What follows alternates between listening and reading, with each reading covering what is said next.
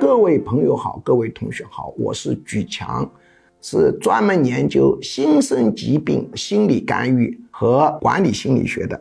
今天我们讲系列短课，叫注意缺陷多动障碍，也就是过去讲的多动症。但现在发现，多动并非这一类孩子的核心指标。它的核心指标有三位数、四位数、五位数。比方说，神圣的三位一体说是指注意力不集中、冲动以及多动。四位数还加上了追求即时满足。五位数是指意志功能差，并不是需要这五个标准全部具备才算是注意缺陷多动障碍。他只要具备大部分就可以。那么次要的判断标准有不守规矩、易记仇、撒谎程度高、好斗、拖拉严重、急功近利倾向，也就不顾长远利益，只顾眼前利益程度大大高于社会平均数，感情淡漠，就是我们讲的比较凉薄。那么各国这种注意缺陷多动障碍发生的比例是多少呢？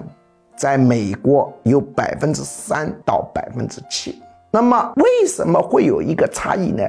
就是各家调查的时候，由于它取得样本的典型性不同、代表性不同，或者量表的设计方式不同，所以无法做出一个非常准确的数据。社会科学的研究都是讲概率的，不是讲确定性的。讲确定性是小学、中学思维，到了学术研究的阶段，它一定是讲概率。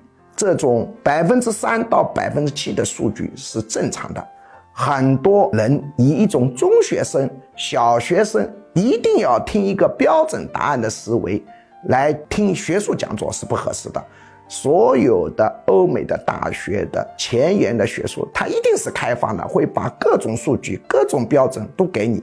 中国的数据，各家数据报出来以后，大体是在百分之四点三一至百分之五点八三之间。各个文化体的注意缺陷多动障碍的比例都不一样，原因目前尚没有查清楚。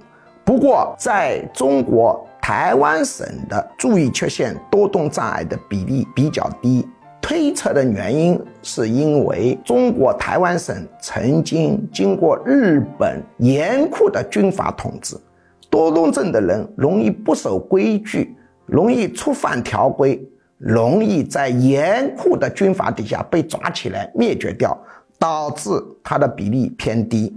那么各个文化体当中。多动症或者说注意缺陷多动障碍，男女比例关系是如何呢？